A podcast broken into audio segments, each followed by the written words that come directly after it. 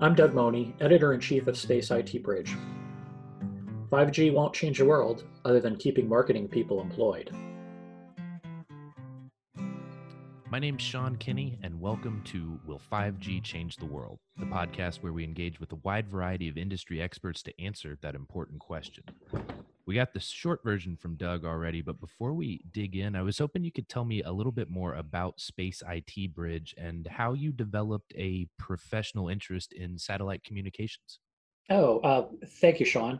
Well, I'm editor in chief of Space IT Bridge. Um, it's a website uh, slash publication. It's focused on the overlap or Venn diagram, if you will, between uh, traditional IT and space technology. So the publication's core coverage right now is in terms of satellite broadband, IoT, and um, somewhat data center and uh, big data types of apps. There's a lot of data flowing down from space. Um, I guess uh, my interest in satellite stems a little bit from when I was with a startup company uh, um, called uh, Cidera or SkyCache. Um, we were back in the 2000-ish era, um, building a content delivery network based upon uh, satellite uh, delivery to get around the bottlenecks of the internet. And um, and it's always been, you know, and, and always I've had this like uh, uh, hobbyist um, view, not hobbyist view. Uh, you know, I really like space rocket launches. So this uh, space IT bridge gives me an excuse to pursue my fondness for hanging out with all the geeky people and going to rocket launches, um, as well as to educate people about um, what's happening um, in the world of new space with all these startups. And um, uh, you know while being able to get to go to rocket launches. So so it all works out all right very cool doug and now you and i are connected on twitter and i keep up with you there but i like to use this podcast to get to know people uh, a little bit better and to do that we've got this recurring segment where i ask our guests three questions from the uh, proust questionnaire so uh, you ready? Yep fire away. All right question number one doug who are your heroes in real life? Well, that's a tough one, but right now I'd say uh, Jose Andres and Anthony Cuomo. I love Jose Andres. Question two Where would you like to live? Well, I know this is going to sound a little bit uh, playing on the fears, but I mean, you know, um, Australia or um, uh, Maui look pretty good right now. and Doug, question three What is your motto? I actually have two mottos. Uh, one of them is respect nature, um, and I've uh, it's something that I repeat to my daughter. I mean, you don't need to fear nature, but you need to respect nature. Um, and then my other motto would be um, our knowledge is only exceeded by our ignorance. Um, I'm fascinated to read how we're discovering new things in space and, and biology and stuff like that. And it's kind of like, and it's, it's one of these areas where I sit back and go, yeah, but you know, our understanding of, of, of real science um, and uh, uh, in terms of like physics and biology and so forth you know maybe it's been a, like 100 150 years where we've had a, a, real concentration on it. And we've got so much more to, to dig into um, in terms of understanding um, you know uh, you know how, you know how things like the universe works you know quantum mechanics gravity you know who understands gravity? It's like well we got a couple theories but yeah you know and but you know I, drop an apple and it falls. We understand that but beyond that there's a lot of um, you know there's a lot of interesting uh, speculation as to how the nuts and bolts of that work. So anyways. All right well let's uh let's dissect our knowledge and ignorance of 5g a little bit to get to this uh, titular question. Um before i press you on uh your comment about keeping marketing people employed, let's maybe set the stage a little with some context drawing from your expertise in your coverage areas. Um, earlier, you mentioned satellite broadband and support for IoT, but maybe you can give our listeners sort of a big picture view on how satellites fit into the 5G conversation and give us a few examples of use cases and applications that fit underneath this 5G umbrella where you see satellites having a distinct role to play? Well, I, I, think there's three specific roles or areas we could where we can talk about IG, um, about 5G and where satellite fits. And um, the satellite community will tell you that um, satellite is a solution for everything, including making 5G better. Um, whereas um, I, I, think the the role that that I'm more comfortable with is that the, the 5G community and the, the wireless community needs to view satellite as the next complement or next piece to plug into the larger network. Um, so having set that broader picture, let me go into the, the, the three different applications where, um, or areas where satellite and 5G are, are um, going to uh, work together. The first one is at 5G backhaul, and it seems to be relatively self-evident. Um, you use a satellite to connect remote cell towers um, into the larger, larger cellular network.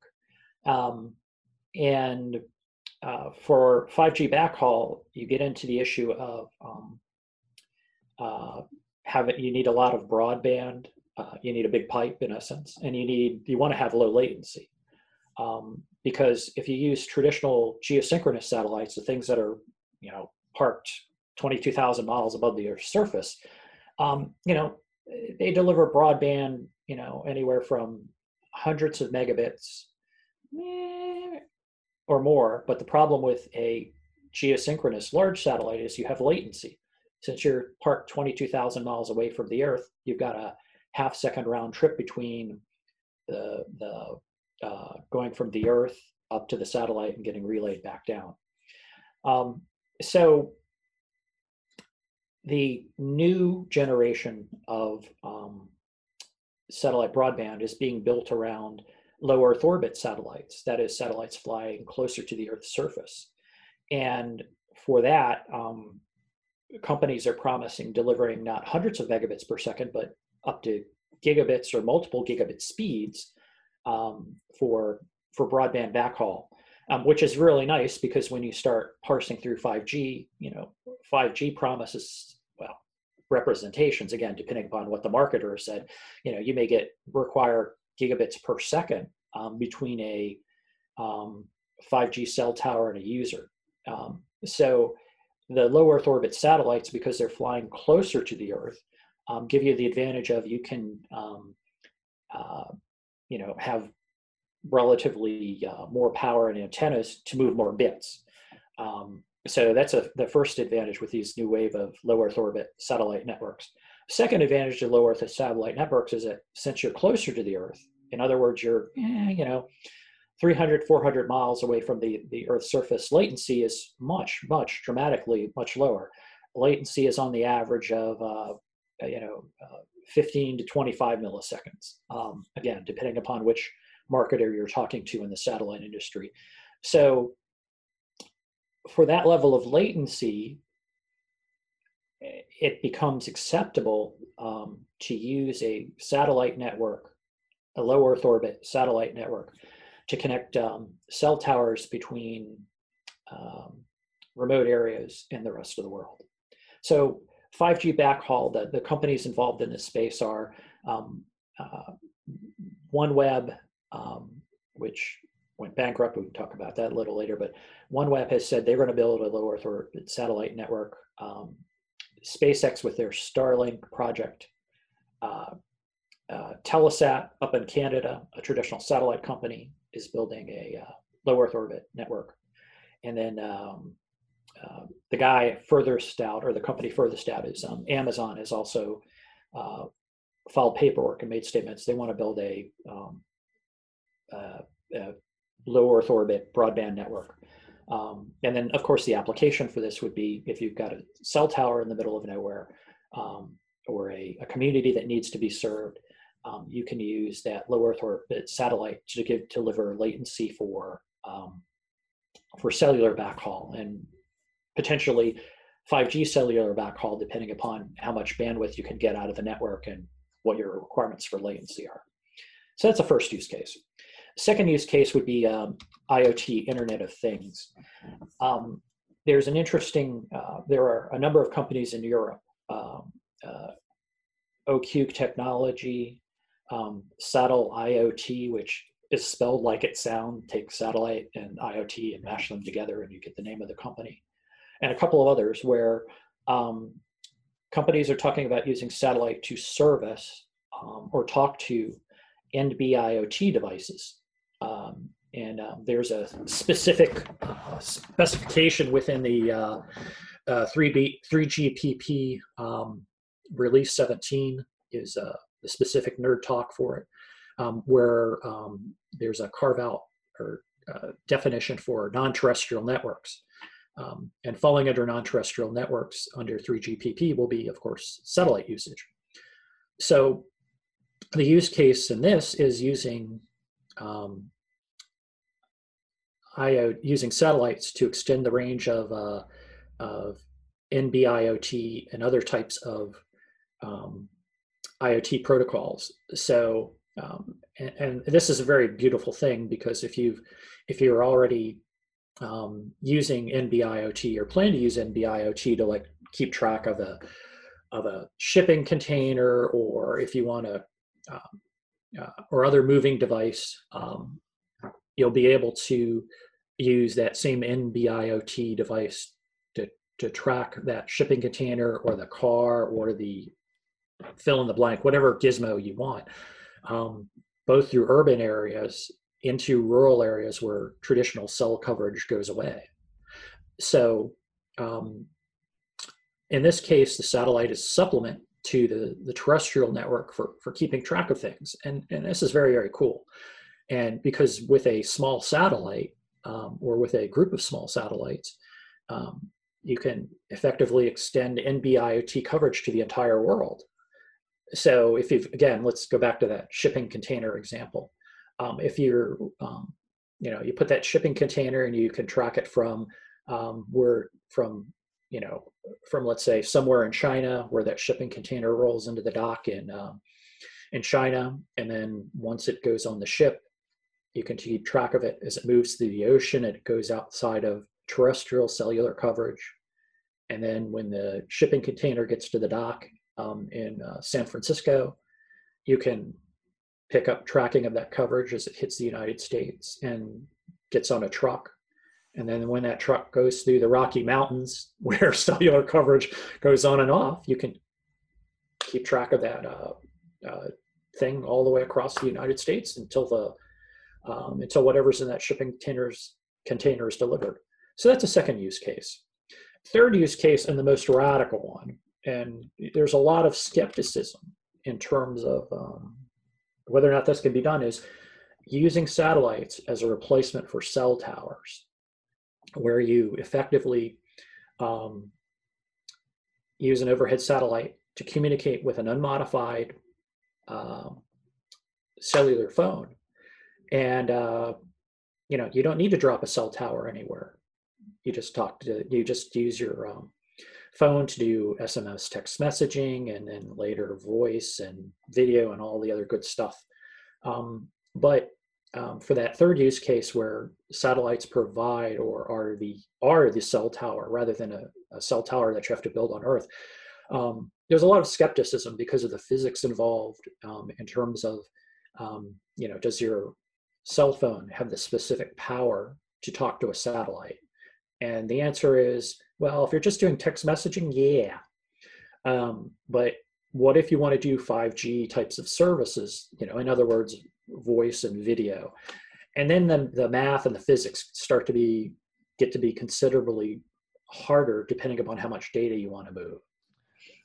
Okay, so now to your view that 5G will not change the world. And granted, this podcast is in its early days, but you are the first uh, no that I've gotten. So I'm eager to explore that.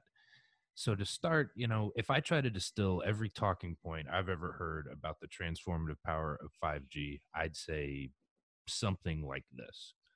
By connecting people and assets, capturing, analyzing, and contextualizing real time data, and using that data to increase efficiency, we'll see a very real impact on productivity and operational costs across all high value economic sectors. So, is what I just said, is it hyperbolic? Is it naive? Is it even an accurate distillation of four years worth of corporate marketing?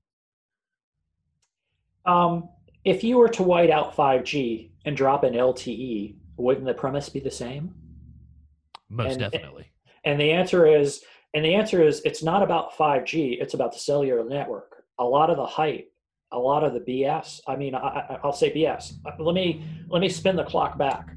Um, when people were talking about LTE, Verizon, you know, um, had a uh, research lab, and the head of this research lab came and, and spoke, and he and he and he talked about how you would have LTE in your washing machine and and Sean, you may remember this. You're I don't want to say you're old enough, but you know you've been around long enough that that you remember this hype where Verizon was advocating, or, or the, the head of this development lab for LTE was saying that your your your your your washing machine would have LTE in it. All your appliances would have LTE LTE in it, and coming from that, you would be you would have a whole new business paradigm because you would pay by the wash for um, doing your laundry through the magic of LTE.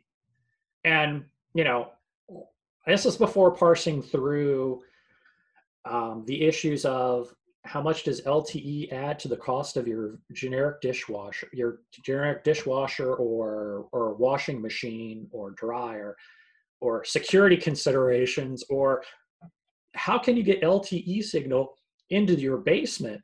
I mean, you know, there's a whole there's a whole set of of you know, but you know, Verizon was running around and and you know, and other folks were running around going, you know, the world is going to change because of X, and that's where I go back to my ini- initial premise, you know, about you know the marketing guys are going to, you know, marketing guys are going to change the world.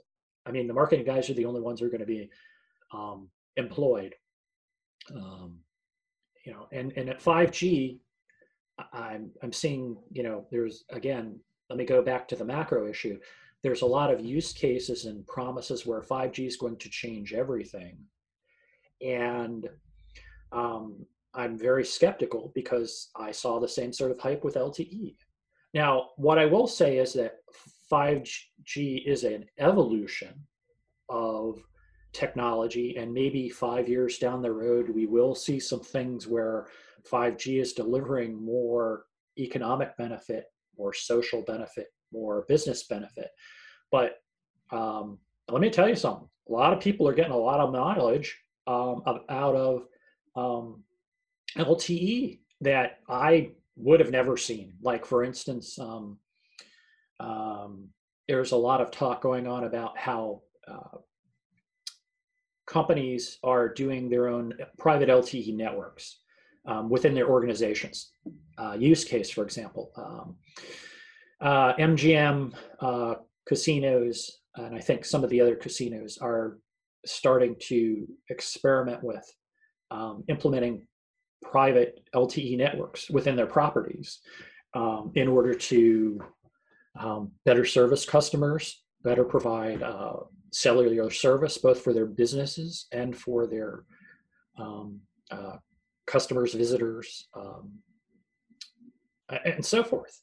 So, you know, there's a lot of mileage still be gained out of LTE, and you can get up, and you're and you can get speeds, you can squeeze speeds of of up to, I guess, a gigabit per second out of LTE with the appropriate handset and enough bandwidth.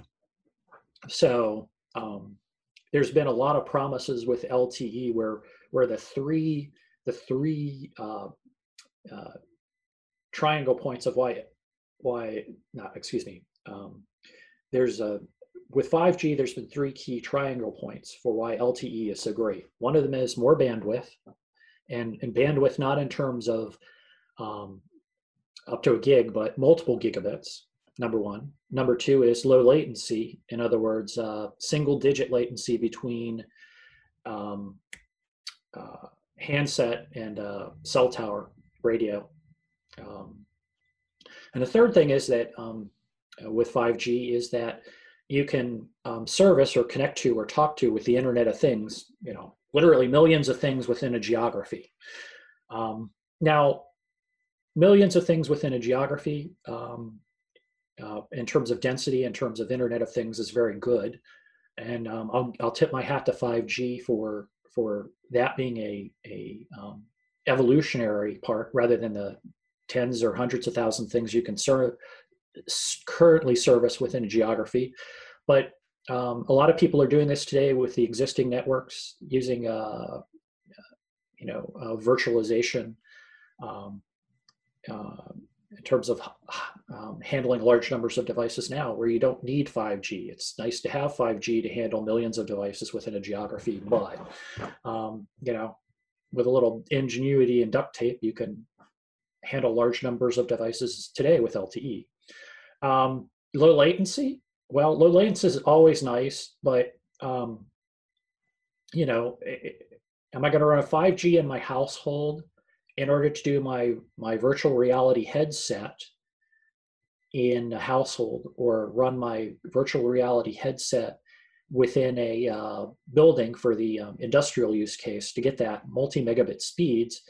Um, and then all of a sudden, uh, the minute I come off the uh, wireless side, I have to have low latency within the rest of the network chain, right? I need to have low latency on the on the on whatever fiber runs between the cell tower or um, uh, internal repeater um, of 5G um, back to the server, which also has to have low latency. Um, you know, I, you, you get into issues of of, of you know again it's like yeah this is really great. You're going to have single digit digit latency for 5g between a handset and a uh, um, uh, the cell tower radio. But what about the back end? You have to fix the back end and nobody's you know a lot of people you know there's a lot of you don't hear a lot of talk other than we need to pull more fiber. Um, one of my other mottos would be fiber is the answer to everything, but um, you know, but the solution to latency um, is going to require more than just 5G. It's going to ha- uh, require deeper network improvements. Um, now, the third thing about um, uh, you know having a handset or having a delivering a multi-gigabit um, services to either handset or via fixed wireless, that also gets you into an issue of how do you support that? And um, when I mean how do you support that, how do you deliver multiple gigabits in between the um, radio network? Um, and that includes, well, you need more fiber, um, which is happening, um, but you also need smaller cells you get into some you get into a lot of rf mystical issues where um, you start talking about line of sight and the you know millimeter wave frequencies. I mean it all you, once you start looking past the marketing hype and some of the the promise some of the sales pitches built on on this it's like well you know multiple gigabits um, to houses it's not going to change the world because you've got multiple ways to get multiple gigabits to, to highly dense urban environments other than 5G. Um, just like you're going to have multiple ways to get multiple gigabits um, to into a business to run uh, AR or VR or whatever app that you're you're choosing for for for 5G. So you know, eh, once everybody takes a breath and you know burns the marketing hype and looks at beyond the marketing hype into how 5G is going to be implemented and the use cases that 5G is going to require, then you know there's a lot of work to be done. So you know, 5G is an evolution. It's not going to change the world, but um, you know, and people are going to have to work with it, work out the bugs with it, work out the bugs with the back end systems. That you know, again, the back end network, pull more fiber, um, better servers, um, in order to uh, you know in order for 5g to be of economic value and, and of business value. You know you know my i, I guess i'm a contrarian here. Um, uh, you know i think that five years down the road 5g will make a significant contribution but you know a lot of people like i said a lot of people are squeezing a lot of work especially outside of the us um, out of lte and it's it's it's really a beautiful thing because you know people aren't going to be able to afford the expensive 5G equipment or deploy high densities of um, uh, microcells into their communities because they just can't afford it. Um, so that's that's that's my end statement would be uh, 5G is nice, but you know we we still got a lot of work to do in other areas um, in order to get the full u- utilization out of it. It's not going to change the world. Yeah, you make a lot of valid criticisms there, Doug, and you know you and I both spend a lot of time engaged with with marketing professionals, and mm, I would say there's a tendency to um, be a little reductive in in technology as a uh, you know panacea for all these problems. So, you know, as you noted, 5G in and of itself does not enable mobile AR VR. You need to have a concurrent uh, distribution of computing power out to the edge. You know, same thing. 5G in and of itself does not fix capacity issues. You still need to invest in your transport network and pull more fiber. So, so all points well taken. I wanted to circle back to something you said regarding uh, OneWeb. I don't mean to intentionally timestamp when we're recording this, but they've been in the news a lot because of their recent bank bankruptcy declaration. And um, yeah, I don't track Satcom very closely, but I am familiar with OneWeb probably because of their backers and SoftBank, Richard Branson, Qualcomm Ventures, and so forth. So maybe you could give us a quick take on what happened here with OneWeb and what, if anything, does this mean for the bigger outlook on satellite-based delivery of, you know, to use OneWeb's tagline, connectivity everywhere? Well, I think that um, the open secret among analysts um, looking at OneWeb was it was going to take more than three to four billion dollars to build out the network. The estimate was that was going to take up to six billion dollars to build a build and launch 600 plus satellites um, uh, into low Earth orbit. Um, even if you were putting satellites up at 30 plus each time you launched a rocket, that's a lot of rockets. Do the math. It's like, you know, you're launching a rocket once a month for months and months and months.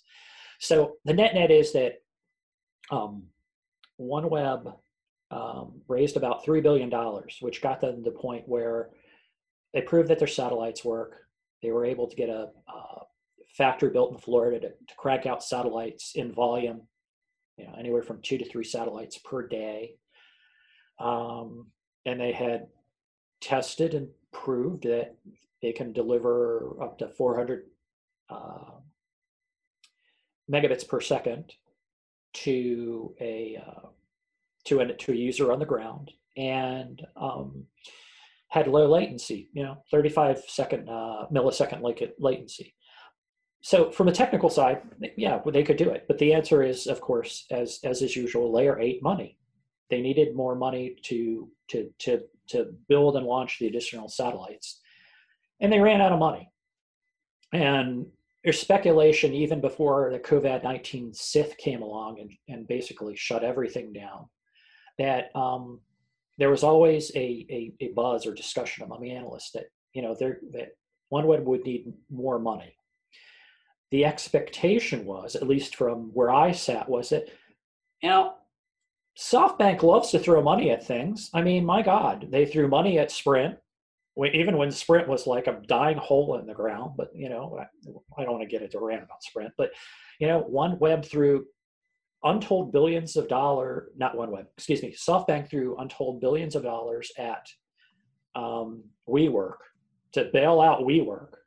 And I don't know if WeWork was the straw that broke the camel's back at SoftBank, and they just said, "Hey, we're not going to throw money at anything anymore," or or what. But I mean, you know, I, I just the um, you know my expectation was I thought SoftBank would would would pony up a check and um, to to finish the network and to at least deploy a network for uh, satellite broadband to to cover the entire world and to serve the underserved. But um, I want to, but for whatever reason, that didn't happen. Now the speculation is that since SoftBank is the primary, I guess, debtor in possession or the largest uh, shareholder within the bankrupt OneWeb, um, SoftBank is going to buy up all the uh, buy out all the other um, investors for penny on the dollar, and then once SoftBank owns OneWeb in its entirety, they may fund uh, the additional three billion uh, for OneWeb to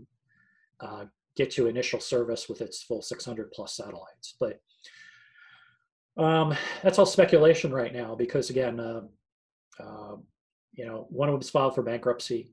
Uh, everybody in the market's defensive. Um, will SoftBank um, buy out all the investors and then shell out an additional three billion? Uh, you know, Magic Ball says, who knows? Um, to the the economic uncertainty. Um, now, to answer your other side of that question, what does this do to uh, you know connecting the unconnected or connecting everybody around the world?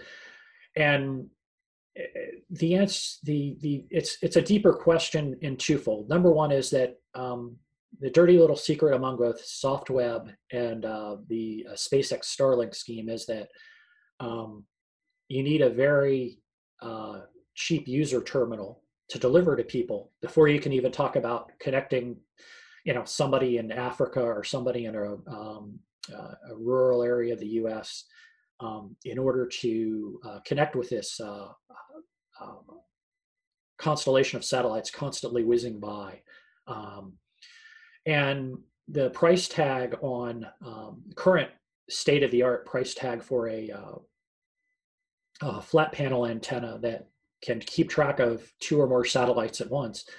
Um, at price tag is five thousand dollars. So nobody has the missing link of um, uh, cheaper satellite terminals. And um, I mean, a lot of people are working on it, a lot of smart people are working on it. But um, what's happened, and even if you look at some of the writing on the wall with OneWeb, is that you know uh, the underserved uh, uh, don't have the money. Um, and I know and this is this is going to sound a little bit brutal, but OneWeb initially started talking about connecting all schools, talking you know connecting one school in every county in the world or you know every city in the world um, with high speed broadband. But um, you can't do that out of your own pocket at two thousand dollars a pop for a satellite antenna. Number one. Number two is you need to have revenue you need to have revenue in order to pay everybody else and to build and maintain the satellite network and so forth. So OneWeb started swinging, and this was self-evident, started swinging from its message of connecting everyone, which they did. You know, they they still hold on to that message, but they started underplaying that message and started focusing on vertical markets such as the airline industry um, slash aviation, um, remote users, uh, you know, remote government users, oil and gas industry, um, maritime, and um, you know, because who's you know, is if you can only get a couple bucks a month out of somebody in Africa versus getting, you know, a couple of hundred dollars per month out of a um, out of a uh, out of an air out of a terminal on a ship or you know a couple thousand dollars per month out of a terminal on an aircraft you know where does it make most economic sense to go get the first customers? The, the answer is you go to the business customers that are going to pay you you know a couple thousand couple hundred dollars um, per connection not the guy out in the middle of nowhere. And um, you know god bless oneweb for highlighting the fact that the rest of the world needs better connectivity. Um, since as COVID 19 proves we are either all members of the Internet Society or we are not members of the Internet Society in terms of having connectivity. But, um, you know, the issue is you got to make some big bucks in terms of um, making business users um, before you can get into consumer. And I think that um, OneWeb should have focused on consumer. In response to that, I have uh, three comments. Uh, first one is that what you said regarding SoftBank, WeWork, and, and OneWeb is uh, almost a mirror of a conversation I had with the rest of the editorial team on Slack on Tuesday. Um, my second comment is someone who is using the quarantine to revisit all of the Star Wars films and the Clone Wars TV series. I appreciate your references to the Death Star and to the Sith. And third, Doug, it's been great speaking with you, and I really appreciate you taking the time to share your perspective and answer the question Will 5G change the world? Uh, thank you. My pleasure. Um, pleasure to be on.